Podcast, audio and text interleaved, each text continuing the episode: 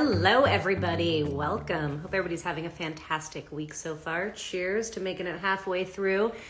It is time for another Trades Lady happy hour. I'm super excited this week to be joined by, excuse me, an incredibly talented woman. Uh, she is a custom motorcycle builder. She's an artist. She's a photographer. She's an amazing mom. She is a business owner. She owns Madhouse Motors.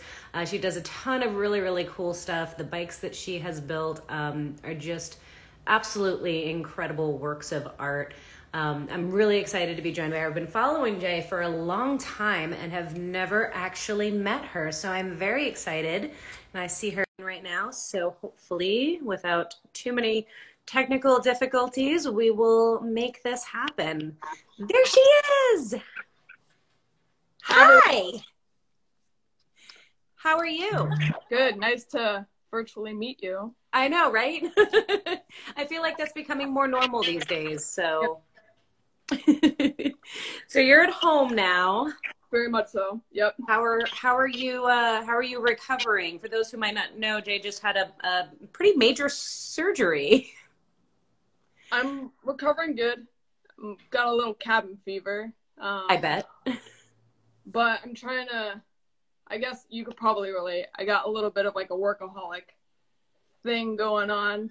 I have no idea what that's like. it's like such a mental game to be home for so long.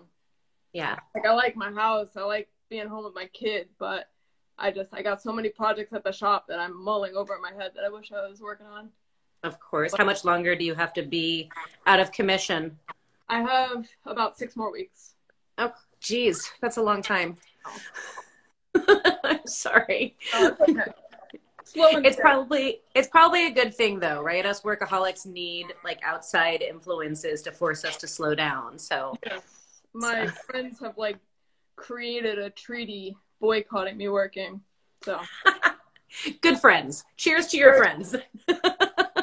my girlfriend's making me a drink right now, so I'll be drinking with you in a second. Awesome. What kind of fancy drink are we having this evening then? Tequila. Always. Tequila, huh? Mm-hmm. I don't know if we can be friends. Whoa. I'm a whiskey girl through and through. But no, tequila tequila's my thing. No, tequila and I don't get along. I have had many a bad night with tequila and I just I just stay away now. It's smarter for me and everybody around me. I hear you. I hear you.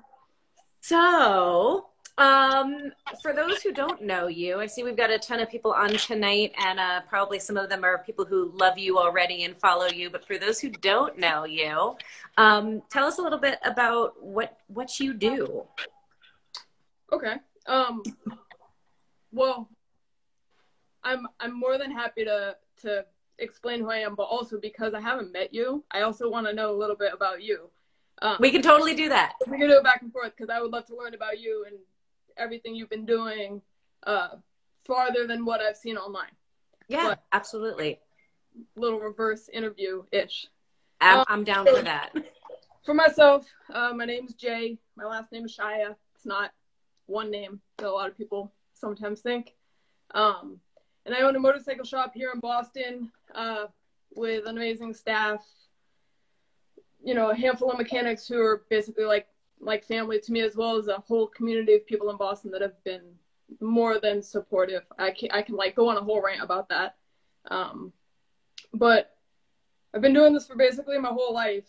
It's um, kind of like the only language of career that I know. And basically started off as an early teenager thinking I knew what I was doing, trying to fix stuff, telling people I was a skilled mechanic and just the trial and error for most of my teenage years into my 20s working on motorcycles and it kind of grew with the support of like a whole community of people into a shop that's now a full service shop you know we do full maintenance on all year makes models um, as well as restorations on antique and rare bikes and then myself and um, sometimes with some of my staff members we build custom bikes and uh, do a lot of fabrication and just and make stuff. I like to make stuff specifically. well, and you you are an artist as well. Like, did you get training as a as an artist? Yeah. So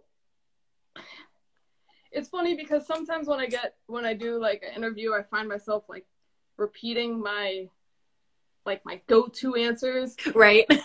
and it's like I hear it in my head. I'm like, oh my god, J, here we go again. I guess I'll give a little bit more of the back side of the story. So I didn't want, I did not want to be a mechanic. I did not want to run a shop or a business. I have no background in that at all. Um, when I was a teenager, I really wanted to be a war photographer. And so I wanted to go into the war zone with a camera and do war photography. Wow. And so I, after graduating high school, actually, I graduated high school early because I was really bad in school and I got kind of pushed by a counselor to graduate early. So I graduated as a junior and I started traveling with a camera. Oh, wow. Here comes my tequila. Yes.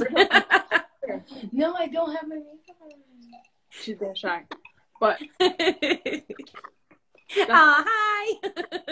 um actually this kind of all comes full circle. So I was taking photos as a high schooler and then went to college to be a photographer to do documentary war photography where I met her 10 years ago. Um, wow. But this was kind of at the boom of the cell phone where you'd see a photo on the cover of the New York Times done with a phone. And so for me to like, you know, survive through school, I was doing these tire and oil changes, which I hated. You know, every single day in a dirt yard, uh-huh. tire and oil changes, brakes, you know, carb rebuilds, all this crap. And I, my relationship with motorcycles and being a mechanic was dreadful. I hated it. I was a little embarrassed by it. I was always dirty. Like I was just like I I I couldn't stand it. There was it's just like I felt like it was a burden. Like shit, I'm like fucking under the under the bike working in the snow and I just I hated it. Yeah. But you know, now I'm kind of like glad I had that whole experience. But the the end of the story is that as I was going through school, this was how I paved my way. And then by the time I graduated, photographers were like not a thing, or at least I couldn't really do that. And so it's, di- it's different now for sure. Yeah. So different now, you know. But yeah, I have an art background, which is starting to come more into my everyday life, like with the style of bikes I'm building, with my aspirations, with where I want my career to go, which is really different than where it was a couple years ago. And so I'm definitely bringing back that art life that I had 10 years ago. And you can tell because your builds are so they're unique and they have their own style. And i love how much you pull like unusual stuff into your bikes that i think aren't often considered things that you would put on a bike. Like it's just it's kind of a cool thing. So it's definitely your artistic eye. I appreciate that yeah absolutely. you've done some incredible stuff. So you said that your mission now or your goals now have changed from what they were a few years ago. Do you do you mind sharing what what the change is, what it was, what it is now?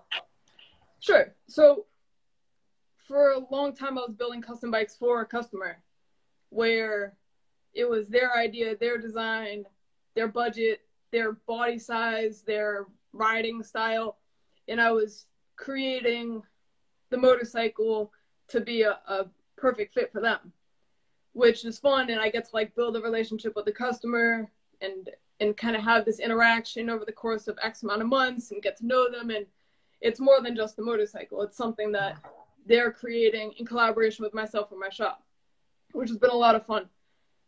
But over the past couple years, I started to build for myself in my own style with my own backstories and my own, you know, kind of like dreams and my weird stuff that I throw in.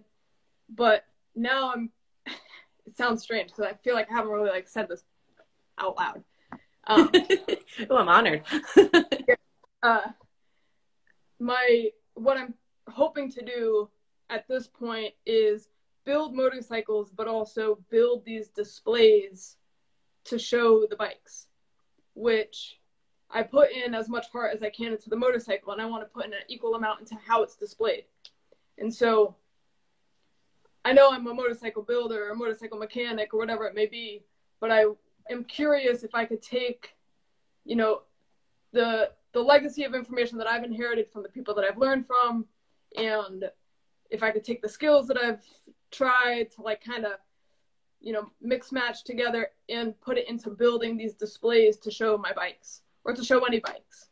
And so even though it's not a motorcycle, it's not something moving, I want to have, uh, I want to take a shot at creating more of an environment around the motorcycle, which sounds really artsy, which kind of is this like hippy dippy shit going on in my head. But I've been thinking about it for a while. Where it's like I love it. I don't want it to be a motorcycle. I want it to be the environment and display for the motorcycle. Interesting. I dig it. I like it. Oh, and it sounds weird.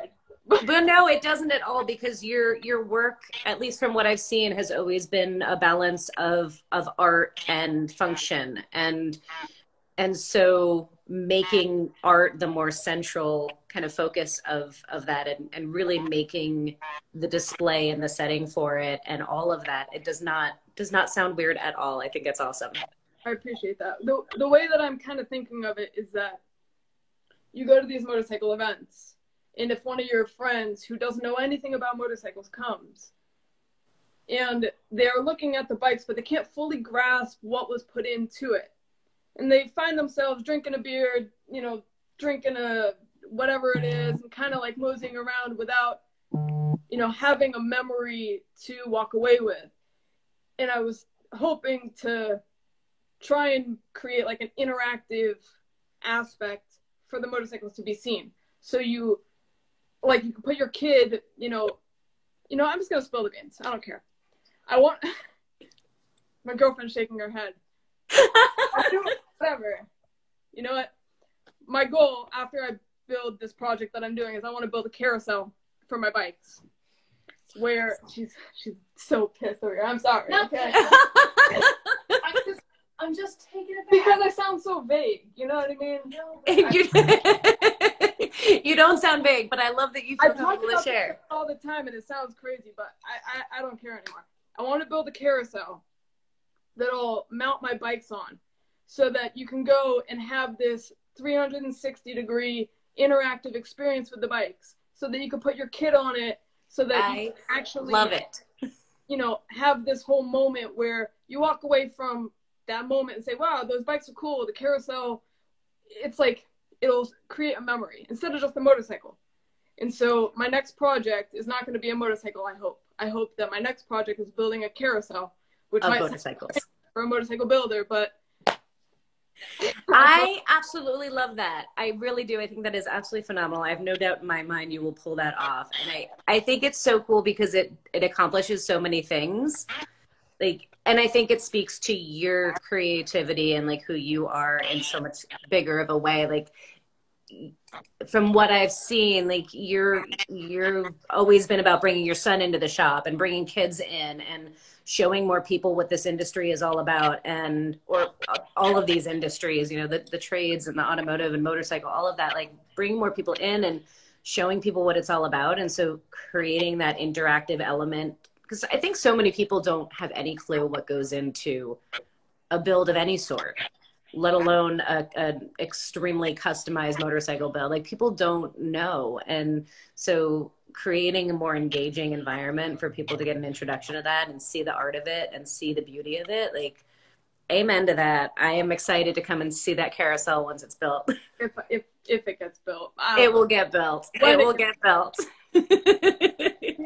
it's like i look at some of the builders that i admire and it's like they are creating these masterpieces that are if it was a different medium of art if this was a painting it would be up on a wall at in a museum with beautiful lighting and it would be honored the way that the masterpiece should. And so sometimes when you see these these motorcycles or these cars or these sculptures or whatever it may be that these other artists or builders are creating and it's just put down on the floor. Yeah that's that's where it organically would be. A motorcycle is on the ground ready to go ready to be ridden. But when it's in its display mode i feel like it'd be really cool if the display was another another like challenge that the builder takes on to explain how they want their machine seen. Some people would use bright white lights, some people would use neon lights, some people on a black stand, some on a wood stand. And it, it gives them a whole other, you know, moment where they could show how they want their art presented. And so I want to do a carousel, you know, maybe, yeah, I just want to do a carousel. That's I it. think it's fantastic. It's elevating the art side of it. And I think that's the side that most people are not, don't really think about. Like they think about mechanics and builders and car builders and motorcycle builders as, as tradespeople. And we are, but there's also a huge amount of art and craft to it. And you're right. Like, there's so many talented artists that I see in the automotive and motorcycle world that had, if they were painters painting landscapes, they'd be in a museum. But because they're painting cars, they don't get that same recognition and, and see the art as art. So I, I think it's awesome. I think that's very, very cool. I appreciate that. Yeah. Maybe tequila got me to spit that out, but I've been thinking about You only had like two sips of tequila. You can't blame it on the tequila yet. I, dude, I'm a lightweight. I don't know how much but that's awesome. That's awesome. Yeah. Very cool. Now you you said you've been around motorcycles your whole life. Like I I know a little bit about your backstory, but I don't know that everybody else watching does. Um, can you tell us a little bit more about that? Yeah, I mean, I feel like I don't even have like a memory of when they were introduced. It's just it's not only motorcycles either. It's like my family they just like collect weird things from like motorcycles to I don't know, like crappy old lawnmowers and stuff. being around machinery is something that I grew up with, which is where the shop got its name. And I can give that in like a brief backstory. I know that some people have heard it, but um, and I try, I'll try not to talk trash about my father, who I love very much, because he sometimes watches these things. Hi, Dad. Hi, Dad. but so my family's house uh, locally was known as the Madhouse. It's just kind of like this crazy, uh, crazy house with you know motorcycles and kids and dogs and parties and all this junk everywhere. And growing up there, I was you know surrounded in this kind of like hoarderish junk house. And so as I was growing up, I would like to take things apart, put them together, etc. And there was motorcycles in the yard, and as an early teenager, I wound up fixing one, um, and that's what kind of started me being a rider like every day, besides like dirt bikes. And I'd ride around, and as a young teenager, and I've said this in like other interviews or whatever, I was like kind of a little shit and I wanted to be cool and I would go and park places and tell people uh, that I fixed this bike trying to drum up work because I was doing tire and oil changes and it all kind of like originated from a lifetime of being around motors and machines and me trying to like bring people back and lure them back to the yard so that I could have work. Um, and this is the time in my life where I, I, I was like the worst mechanic ever. I didn't know first thing about anything. I didn't have a smartphone to like YouTube. You know what I mean? I was like complete improv artist. Um, but yeah, I mean, aside from the house, I have a lineage of like a couple generations of metal workers in my family, all from Lebanon, and it's just it's been something I've been around since I was like a wee kid. Dirt bikes and kind of like the whole nine. But my teenage years is where it really began to come together because I wasn't just like a child taking part of microwave. I was trying to like have it be a job, you know. Was it ever looked at as a as a weird thing or a not okay thing for you to be a young girl doing this in your family or in your neighborhood? Not in my family. So when it comes to gender, I feel like I've gotten very lucky for the life that I have, which I know is not true for a lot of young women and women in this industry or in a lot of other industries when it comes to being in an occupation where it's predominantly male run. For my family, so I'm I'm the de- descendant of my grandmother who in Lebanon was a notorious tomboy. I have a photo of her on a motorcycle when she was younger than me in That's Lebanon, awesome. and that was very not okay. That's so awesome. Having her be the matriarch of my family, it was totally fine for myself to do anything that was boyish. On top of that, my whole family kind of viewed me like a little boy, anyways. When I was younger, I had short hair, rat tail. I looked like a little boy, you know, called J, the whole thing. And so my gender was never really a roadblock. I never even really thought about it until the past, I don't know, five years where it started being mentioned more. Oh, it's kind of weird being a woman in the industry, or how is it being a woman in the industry? Where I feel like I've been in this sort of utopia where I've never experienced that real, that real roadblock. That's awesome. But then there's other people that I see who have such a hard time. And it makes me feel like I've had a very easy road. And so I I never personally had too much like obviously there's the small things where a customer says something or you know, yeah, like customers will sometimes say stuff, being surprised that I'm a woman who runs a business. Yeah. In my personal life, I'm really, really lucky that I've never really dealt with too many gender issues at all, which That's um, awesome. which yeah, I feel very blessed for. it's encouraging. I feel like there was a time in my career in my life where every woman I spoke to in the industry had had awful experiences. And then I feel like I'm talking to more and more women, particularly younger women that are having similar experience as you like it was never a thing. And you know maybe a couple of little issues here and there but it was never a big thing. And it's that's so it's so encouraging to me to hear like the change is actually happening you know and I, I think things are are shifting in that arena. So it's good to hear. I think the day is coming soon, and I hope it speeds up where the question won't even need to be asked, where it won't be, oh, how is it being a woman, or how is it being someone in this community or that community or this minority or that minority doing an occupation where those factors shouldn't, in theory, have any, shouldn't be in play. We Right. use. That's it. And so, you know, I hope that that day comes. And from what it seems is that most of the people in this industry are pushing for that anyways.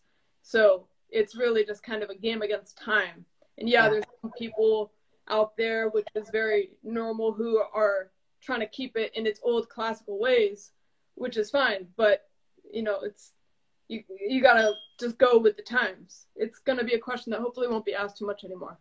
I agree. Amen to that. You um there you had answered a question in a in an interview that I had read of yours where you said that one of your goals was to be able to see the day where you build a bike and have it be considered a cool bike, not a cool bike built by a girl.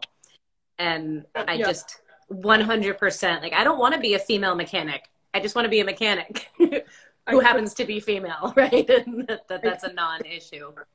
Yeah, I mean, I I that's. that's Do you exactly- feel in your career like you've reached that point where people look at your bikes and say that's a cool bike? I hope so. I mean, some people probably think my bikes are weird as all hell and dangerous, but I, I don't want my gender to play a role in it. Where it's like, you know, I hope that people can either love or hate my bike for what it is, or my projects for what it is, instead of, oh, that was a good shot for a girl, or that's, you know, that I hate that bike because it was built like a girl. You know what I mean? I I guess I hope that the time comes where people will judge the machine on the machine instead of on who created it. And like, I think that day is coming. I hope that day is coming. I hope it speeds up for everyone. You know, I think I think you and all of us who are out there being present and being visible are a part of that. So um, I, I hope it's coming sooner rather than later as well. yeah, I agree. How um, how big is your shop? So we recently moved shops. Uh, Ooh, congratulations! Thank you. Um, which was a big move, a hard move.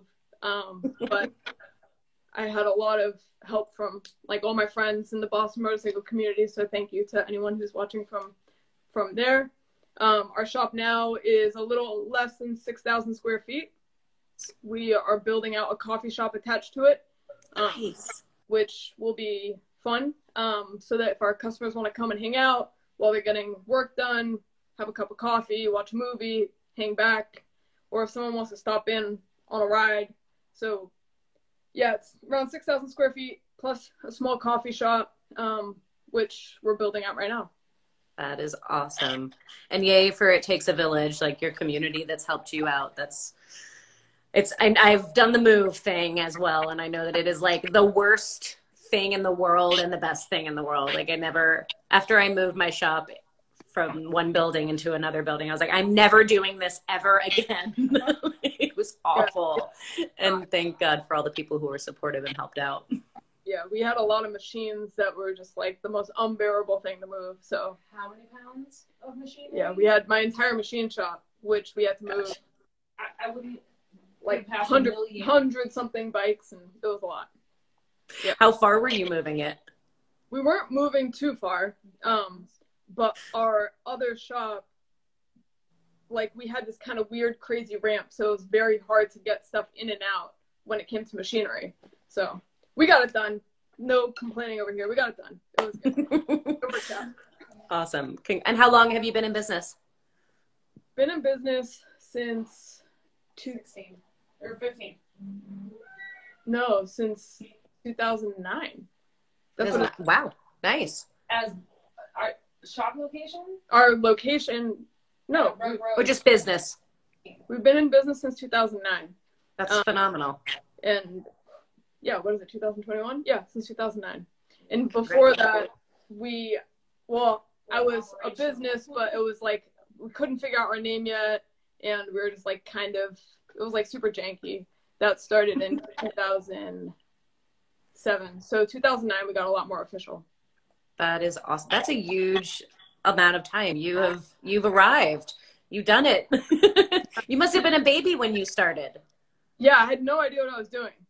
I you know what's what's crazy is I still have customers who remember myself in the shop when we were like the most janky like you know bogus business ever they come into our, the shop now and it's like so nice to see that they like haven't like i don't know they haven't jumped ship but yeah it was a lot of like growing pains and improving when we started because it was like this business out of desperation because i didn't have another I didn't have another job.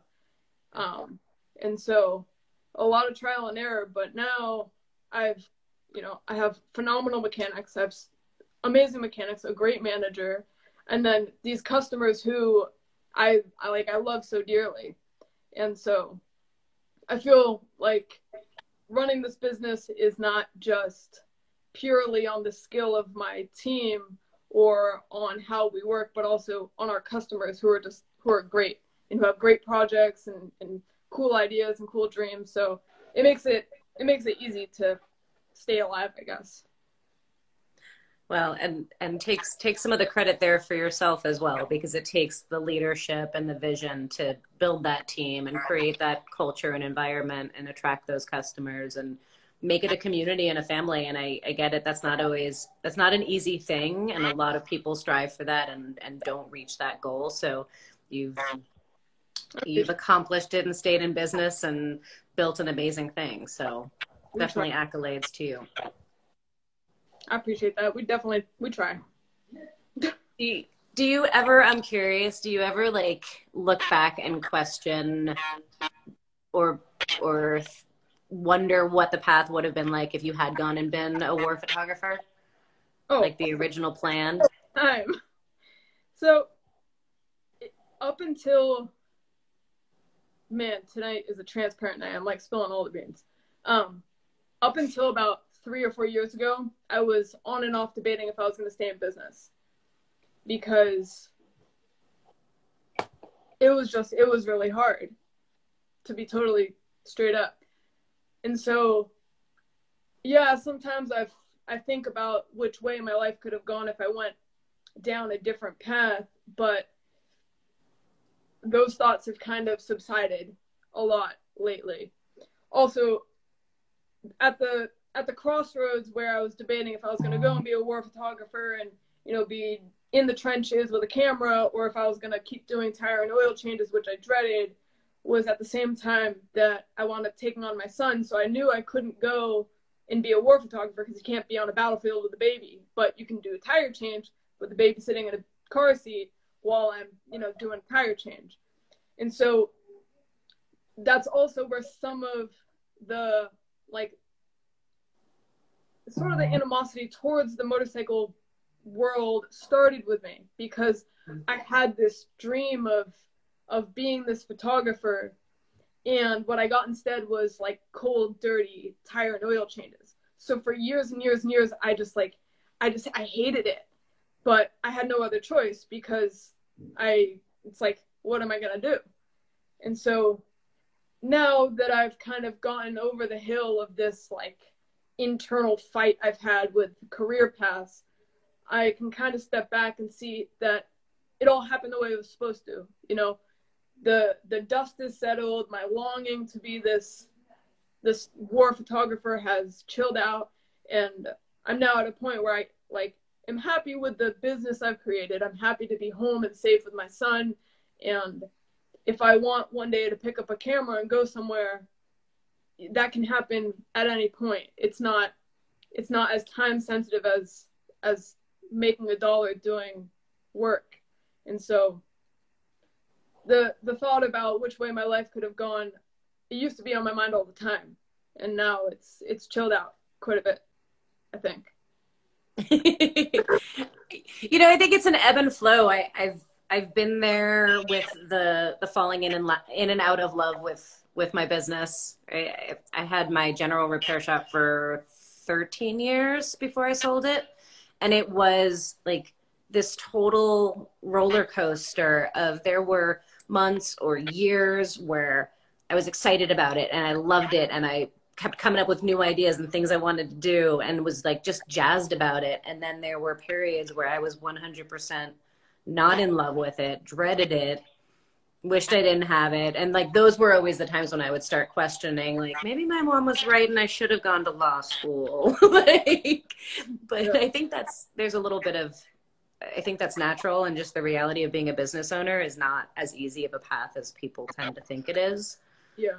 It's eased up lately as we've grown and but yeah, I mean, it's always in your mind a little bit. Like you'd be lying to yourself to not daydream about a different life, you know but it's also it doesn't take a lot to like I guess satisfy to satisfy me. I don't need, you know, I don't need the most crazy glorified life. If I'm okay and able to survive, I'm all right with that. And nowadays being a war photographer is very different. And so it's about being satisfied with what you got, which I feel like I'm at now finally. Well, congratulations. Welcome to to that. That's fantastic. I'm totally bullshitting myself right now. I'm just like saying this, trying to like talk myself into it. But but you know, I feel like it's a life journey. Like I don't feel like it's a it's a one time thing. I don't think we suddenly arrive at happiness and and then we're there, right? Like I feel it's a constant pendulum swing and a constant balancing act and um, reassessing and finding, and we go through ebbs and flows with it. And I think that's okay. But the, it's a beautiful thing to be at a place where you're feeling satisfied with your life. That's that's a good thing. Right. I, I feel like your girlfriend's giving you dirty looks there, but you're looking back over there. I can hear her talking to my kid about a Narnia book he's reading right now. Oh, very nice. How old is your son? He's 11, but he's very, very tall. So he looks like he's 13, 14. And you've had him in the shop since he was like a wee one. Oh yeah. Yeah, no. He was in the shop. Well, he was around us working on bikes since he was like literally the day he was born. Um, because we used to work on the bikes in my family's yard. And so I'd put him in his car seat and he'd, you know, be there while we're working. And then as he's grown up in the shop, you know, we used to find his toys and his Legos and people's exhaust pipes and stuff everywhere. And, but yeah, he's he, now that he's older, he helps a lot at the shop, which is nice with like cleaning up and organizing tools and nice. He's a shop boy. Does do you think he has a future in it? Um, I don't know. I never push it on him, and I think that sometimes because I have a little bit of a workaholic thing that my career in my my job and the bikes and the shop he views sort of as like something that takes maybe time away from him. Mm-hmm. And so I try to not be like, hey, well, come with me to the shop so we can have us time. And I try and separate it as much as I can. And so, yeah, like he rides dirt bikes and he likes to take things apart. And, you know, he recently just started riding a two stroke and like he, he knows what he's doing on bikes and he understands the shop, but I try and have my relationship with him be very separate from my career. Like even like my house, I don't have motorcycle stuff here because I don't want it to be like bombarding him. And so whatever he wants to do in his life, if it's a motocross race or a ballerina or a trumpet player, I don't I don't really care. I just don't want to be like forcing it on him, you know. So we'll see what he does. I don't know. He's a jack of all trades of like funny, weird stuff. So whatever you want. That's awesome. and he's being exposed to all of the things, and that's. He's exposed to a lot of. He's a very wide spectrum of life things. That's the only thing I'll push is to show him a little bit of everything, so that if he wants to choose that, then go ahead. And whatever that is, if he wants to be a furniture maker, I I, I don't care. Just yeah. okay. Today we're doing woodwork, just to show him the spectrum of life instead of being like, I'm a mechanic, you'll be a mechanic. Right. I, I I'm not going to do that to him. Yeah. I think it's interesting. I talk to parents often and, and I hear like one of two things, like especially trades folks and their kids. It's either I wanted my kid to get into it and they weren't and I'm super disappointed, or hell no, I'm not letting my kid even in the shop. And it's like it seems to be like one of one of two camps and at the end of the day like you're to your point it's we expose our kids to all of the things and then we let them be them yeah like i don't i i like so adamantly don't really care what he winds up doing. Like he can be really into cooking and then he'll like be dancing for a whole afternoon. Then he recently got a trumpet, which that sucks, but whatever. uh, but like, I don't I don't really care what he does. I would be surprised if he wanted to be a mechanic. Um, he's told me a couple times that when I die, he's gonna turn Madhouse into a bar, which I don't know how that's gonna go. but, um, but yeah, that's an interesting statement. yeah, it was the whole coffee shop thing where he's like, "Don't people have more fun at bars and clubs?" And I was like, "Yeah," and he's like, "Well, you know, whatever." Anyways, I don't really care what he winds up doing. It's just I want him to know that there's enough options. You know. Yeah. I'd put money on that he's gonna be like uh I don't know. He's really into animals and he's talked about wanting to be a vet a lot. But nice. All right. We'll see. I don't know. Well, so whatever he chooses to be, maybe he be as successful as you are in your career, or more, uh, or like, more. my half-ass. So. All right. Um, I have so many questions for you because I want to talk about your projects and I want to talk about all of the things, but I know you had questions you wanted to ask me too. So I don't want to like totally domineer this uh, this conversation with interviewing you. With you, could you give me the rundown on how All Girls Garage started, or how you started?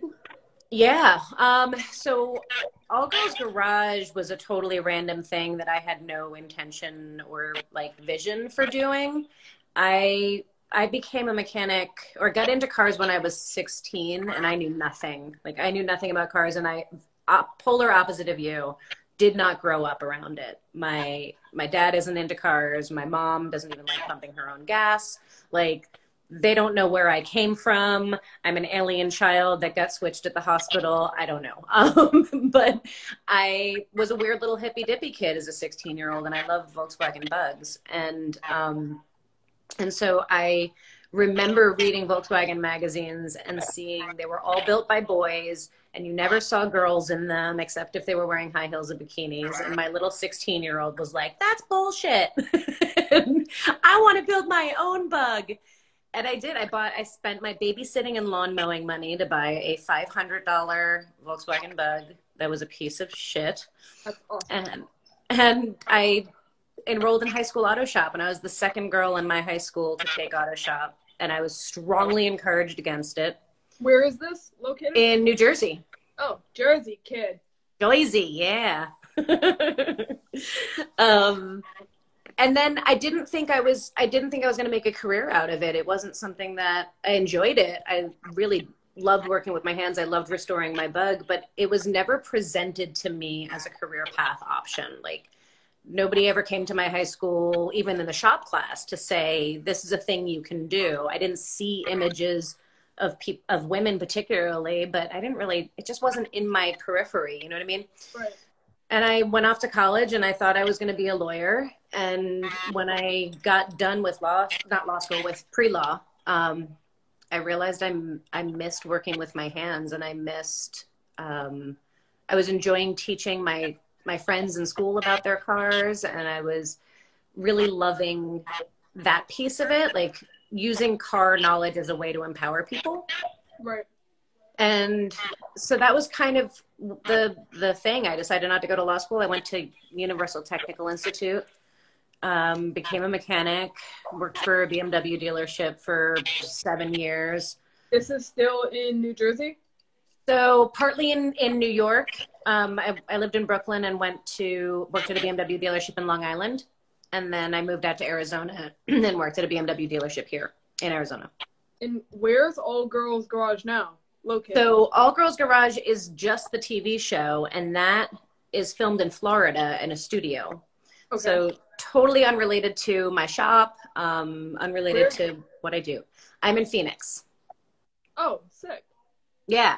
So I opened up my first repair shop in 2006 and ran that for 13 years. And all the producers of All Girls Garage found me while I was running my shop, and I was just doing my thing. I was three years into being a business owner. I, like you, got into business like not knowing what the hell I was doing. I didn't know how to run a business. I didn't have any money. I had no plan. I just knew how to fix cars and I was good with people, right? And um, they found me. They're like, we're doing this show and we're looking for female mechanics. Would you come out for an audition? And at first I told them hell no because I thought they were going to want the drama and the cat fights and the pillow fights. And I was like, nope, not doing it. And so you fly down there you do shows but then you go back to your shop in arizona? Yep exactly. So i had my first shop was 180 degrees automotive. I sold that uh, about two years ago. That was like a general repair shop and kind of similar to your like coffee shop i concept we didn't have a proper coffee shop but i had an art gallery in the lobby and um, it was very much a community space in addition to being a general repair shop but then i started Girl Gang Garage, which is different from All Girls Garage, and that's the shop where I do the all female builds. And that was taking up so much of my time. I'm like, all right, something has to go because I was losing, I was losing the sense of balance in my life. Understood. And, uh, something had to go, and it was my shop. So now I have Girl Gang Garage, and then I fly to Florida to do the the show. That's awesome. That is very very cool. And how long have you been doing the show now at this point? The show, we are going into our 10th season. So 10 years. That's I know. It's crazy. Like, I think about, I'm like, God, I was a baby when I started doing it. like, Our real question is, what do you drive? You being a car mechanic. um, well, so I was a BMW mechanic for a long time, right? So BMWs kind of made sense for me. So uh, I I had I had Volkswagens for the first half of my life, and then I got into the BMWs, and I drive a 335 coupe that's been tuned. Um, it looks like a bag of poop right now because um, I'm like. Honestly, cars are like an Achilles heel for me. I understand the concept of them, but I don't know as much about cars as I feel like maybe I should or I could. But yeah, cars is like a little bit over my head. It's all the same stuff, man.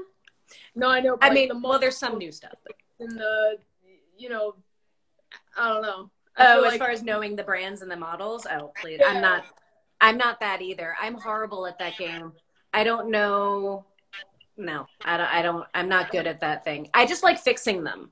Like I just like working on them. I like fixing them. I like building them. I don't really get into the oh that's a 1971 something something something like i don't so if you didn't do cars you'd be a lawyer that was the original plan what kind of law I I wanted to be a Supreme Court justice one day was my original when I was young.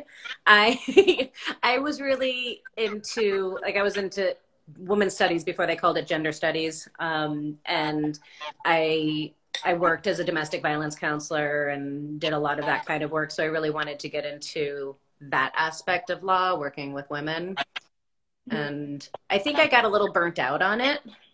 Um, and I think that was part of where I found myself. Yeah. So I found myself craving the working with my hands because it was this combination of I could empower women through working on their cars and helping them change their relationship with this thing that they think is scary and make change in a different way than than being a lawyer. For sure. So, so from here, now that you have your shop and you have your show, what where are you trying to go? It's a fantastic question. What's, what's I haven't had enough whiskey for this. I want to hear what you got up your sleeve. I don't know. You know, selling my shop was to open me up to being able to do more with with Girl Gang Garage, and I I think really I just I want to focus on that and really building um, a community and ways for women in the industry to support each other. I, everything that I do at the end of the day is I I want to improve the industry. I want I want the industry to be Um, get the respect that it deserves from people. I want to change the relationship between women in the industry, both as consumers and as as participants in the industry. And and so I do like I do shop management coaching, working with shops, like helping them build better corporate cultures and customer service and how to interact with their female customers and so it, it's all kind of related like i don't know what the next exactly is other than bigger better more of what i'm currently doing. Yeah continue. It never feels like enough. Like it I, never feels like enough. i definitely hear that. I definitely definitely hear that. Very cool. Yeah. It's it's kind of I don't know this workaholic thing that we that we have, right? It's this uh it's this it's really cool to hear you talk about finding that place of satisfaction and yet still having drive because I feel like that's a really difficult balance to to get to where you can both still have drive and want for more and also be satisfied with what is. Yeah, I think uh, for me at least some of that drive for me is trying to move on from what I've done before. So, like, I'm satisfied with where myself and my shop has been, and I want to drive into new things, into teaching, into creating this carousel I was talking about. And so, the drive, I think, for me at least, is, is a drive towards change. It's like, I'm satisfied with what I've done. Now I want to move on to something else not that I am negating the past or mm. not understanding that that skill set in that previous life has a symbiotic relationship with my future. But for me, my drive often, from what in my self analysis of me kind of being sometimes all over the place, is to do something different and to do something new that has a relationship to my past. So, moving into teaching, for example, I really want to get more into teaching. Moving into a different way of presenting my motorcycles instead of just building motorcycles. And so I feel like drive, at least for me, is about change, you know, with some kind of relationship to my past. Yeah. And so that's why I'm always like, oh, what are you doing next? You know, I'm curious what other people are doing next. Yeah, that's a beautiful, beautiful outlook. I really, I admire that. That's a good attitude to have right right now i can't see past the current all female build because they are like so all encompassing and they take so much of my heart and my soul and time that is what's that what are you guys building so we are currently building a 1961 volvo pv544 which if you don't know what it is not a big deal i didn't know what it was for a long time uh, before i got introduced to this project what's that little old Volvo? It is. It's a little old, weird Volvo. It's really goofy looking. It's it's from the '60s, but it looks like it's from the '30s. Um, the back of it kind of looks like a Volkswagen Bug.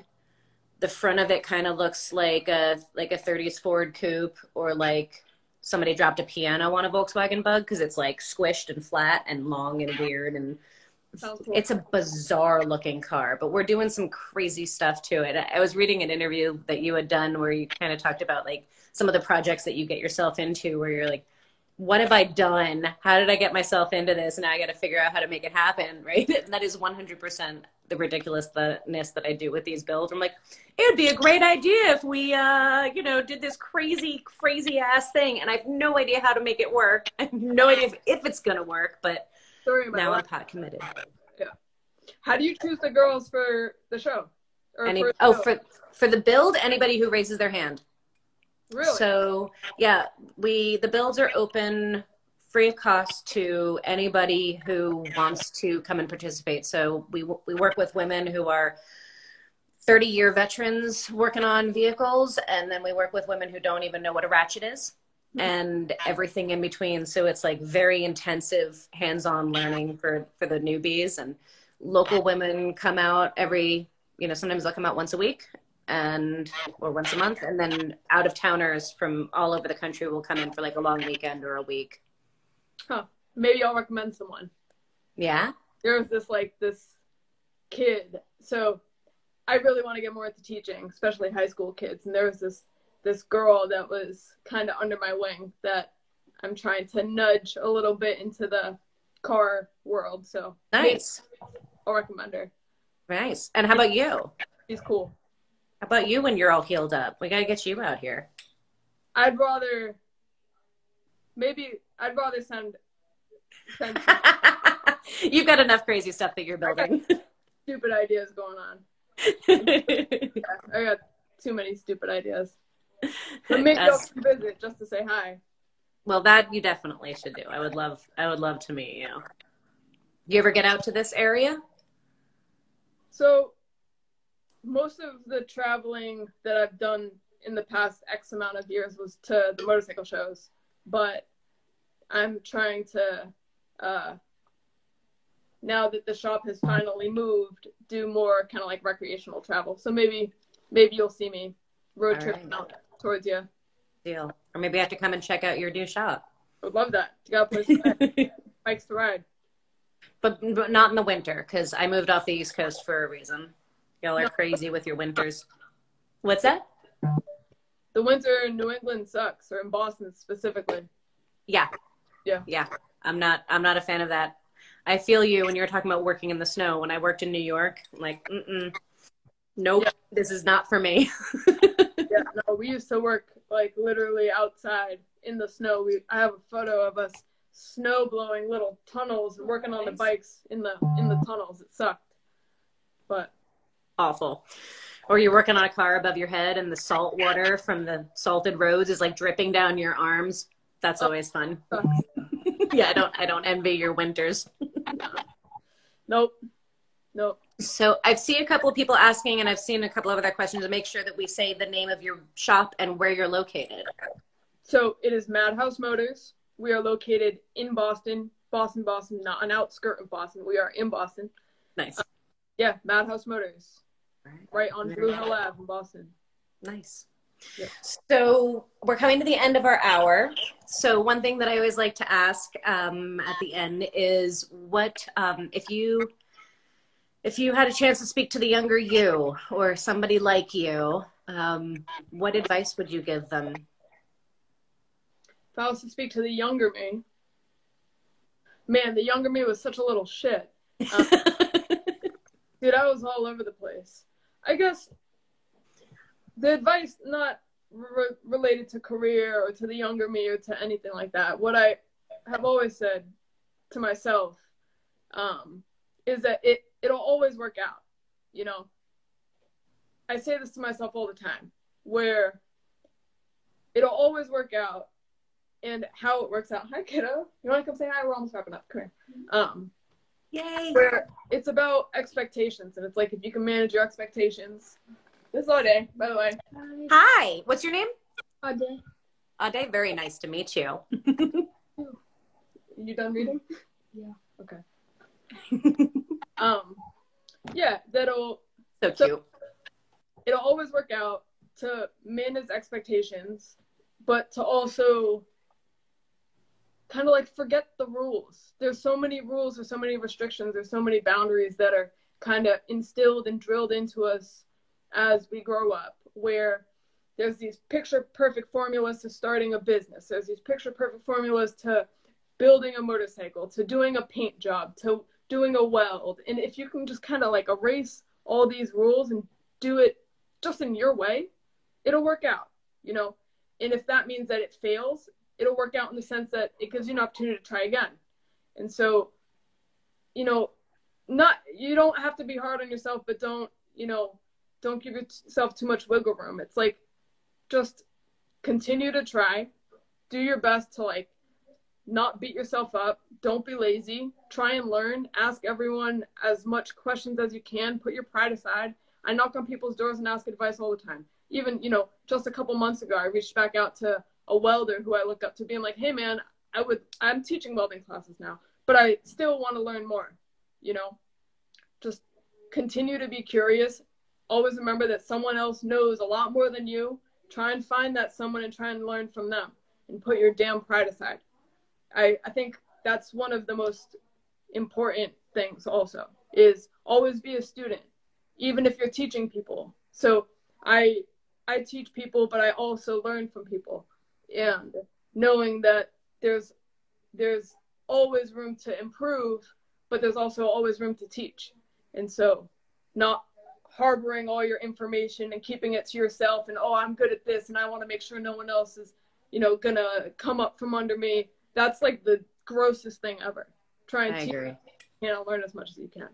And so i guess there's a whole algorithm to how to be happy with how you are with your career or your occupation or your craft and that's created with your own expectations which i guess for me feeling like it'll always work out however it's supposed to and so yeah it's different for everyone but that's how i am for me Well, that was a whole lot of powerful words of wisdom. I so agree with so much of that. Like, continue striving, continue learning, reach down and bring others up. I love that you're teaching now. Um, and it is, we're everyday learning, we're everyday growing. What, what do you, I'm going to go a little past the hour here just because, um, but if that's all right with you, um, just for a few moments. I, you know, we hear, we hear those words a lot from people, um, motivators and leaders and what kind of telling us these similar sentiments, right? And it's it's easy to hear it, it's easy to say it, and not everybody is is it's as easy or comes as naturally to them to be able to implement and and believe it. Like we can know it here, but knowing it here can sometimes be a different thing. What what do you think it is? And this is maybe just a weird question to ask, but what do you think is it in you? Where did it come from? That ability to to have faith, to say it's going to all work out and trust the process and to continue driving and be humble and all of those things that you beautiful things that you said what where does that come from in you i feel like my answer might seem kind of counterintuitive um, or not what the typical answer to that would be if there even is a typical answer but for me, a lot of my drive was rooted kind of very frankly in like I guess whatever I'm okay with my guard being down for now, but was rooted in this kind of massive act of desperation to stay afloat. Um, cause like I took on my kid when I was 19. I had no other job. Uh, and all I knew is that I just had to keep going. And if I kept going dreadfully, I'd wind up digging myself into the ground. I found myself there a handful of times, you know, in this like miserable state where I hated my job and I'm trying to feed the baby and 19 years old and just like, you know, I found myself in in the pits a handful of times. And now that I'm older, you know, a decade later, I can look back at how I was before and be like, great, I'm out of the weeds when it came to to that kind of dark point in my life. Now I can like finally breathe and I might as well honor that. And so this like empowered, uh, I can do it, I have faith, blah, blah, blah bullshit has, you know, a dozen years, if not more than that, of, of really fucking dark times to be totally honest, where I I found myself hating my career, struggling to pay the bills, having a body that wasn't as able-bodied as it could have been, you know, and now I try and like move past that. And if people are watching me, which is humbling, I would rather project like if if I can get through it, hopefully you can get through it. You might have a harder situation. I can't speak to that, but for my situation, I was able to push through, and I'm I have a community that surrounds me. I'm a great kid, a great family, people that I love, and people that I support and that support me. And so if someone's watching me, I'd rather give them like a thumbs up than hey, this shit can be really hard sometimes, without acting like it's all sunshine. It's not all sunshine. You know, I've found myself fucking my head in my hands, just being like, damn, this sucks. You know, I don't want to be making X amount an hour doing tire changes with a baby. You know, I'd rather have a damn office job. Like, screw this. But, you know, if you could push through it and realize that there is a chance to have it be okay, then you might as well take the shot. If you if you love motorcycles, if you love cars, if you love whatever the hell you're doing. Um, and so yeah, it wasn't all fucking easy. It was almost the opposite. And now I'm here as a 30 year old who's been doing this since I was a teenager, acting like, oh, I'm all good. But no, there's a really kind of screwed up past to it, you know? That's like, I try not to talk about too much because if someone's listening to me, I'd rather tell them something good. You know, I, I appreciate you being real about it and sharing that because I, I totally get your inclination and, and I have the same one. Like I want to be positive and upbeat and, and cheer people on and and at the same time I think you know you're talking about the the picture perfect images and all these things that that we see around us that we think we're supposed to act like supposed to be like supposed to do. And and for people to hear the real of the story and and to be able to see themselves in other people and know that they're not alone because i feel like so much that's like the struggle that so many so many of us deal with in our lives so as as human beings is feeling like we're the only ones struggling. And when we see people who have arrived who have succeeded who have who look like they have it all together share that it wasn't always that way and that it wasn't that easy is a valuable thing. It's that's true. It also just because i've arrived it doesn't make it that it's easy every day. Like no. for example i'm supposed to be in recovery right now. I was just at the shop two hours ago when I'm not even supposed to be driving because there's like bullshit. You know, it's not all it's not all fun and games and sparks and nope. interviews and stuff like that. It's a lot of it's a lot of masking what is happening in reality because you want to project positivity. And so it's not that I'm trying to be a fake or anyone's trying to be a fake. Sure. That what you put out to the world and not some like hippy dippy chakra kind of bullshit kind of way. But what you put out, you hope that it affects someone positively so they can walk away with it with a, a good thing. So if I know that there's some teenager that's looking up to me and I'm teaching a welding class and I'm trying to give them an umph and I would rather them see that, hey, it can be okay instead of, dude, I struggled for 10 years, you know? So it's about finding that perfect balance where you're honest, but also uplifting. Yes. Know? Yeah, absolutely. I struggled and I overcame, and you can too. Yeah. yeah. Absolutely. Yeah. Well, I am so, so, so grateful that you said yes to joining me on this little happy hour adventure. And I'm have absolutely, and it's been awesome to talk to you. I want to talk to you for hours more and learn all sorts of all the rest about all of the things that you're doing. So we'll have to we'll have to hang out again and catch up again soon. And I definitely want to come and visit your shop at some point. But you're welcome whenever you want. You got my number now. You're welcome whenever you want. Awesome. And uh, yeah, no, thank you for having me on. And uh, yeah, no, I appreciate talking to you. I also appreciate what you're doing and kind of the trajectory of where you're putting in your effort towards the industry, towards women, towards up and comers towards the old Joes. I, I appreciate what what you're doing, and I think all these people who I can see their comments going on, I think they appreciate you too. So, thank you for that. Absolutely, thank you. Cheers to Cheers. kicking butt and taking names and doing awesome stuff. yeah. Well, right. Thank you very much. Thank you. Have a great night. Everybody out there, thank you so much for joining us. Tune in next week and make sure you check out her pages and give her some love. I'll have the links in the description. This live will be on my IGTV so you can check it out and you can watch it over and over again and hear all of her wonderful words of wisdom. And I will see you guys next week for more fun. And I will talk to you later, J.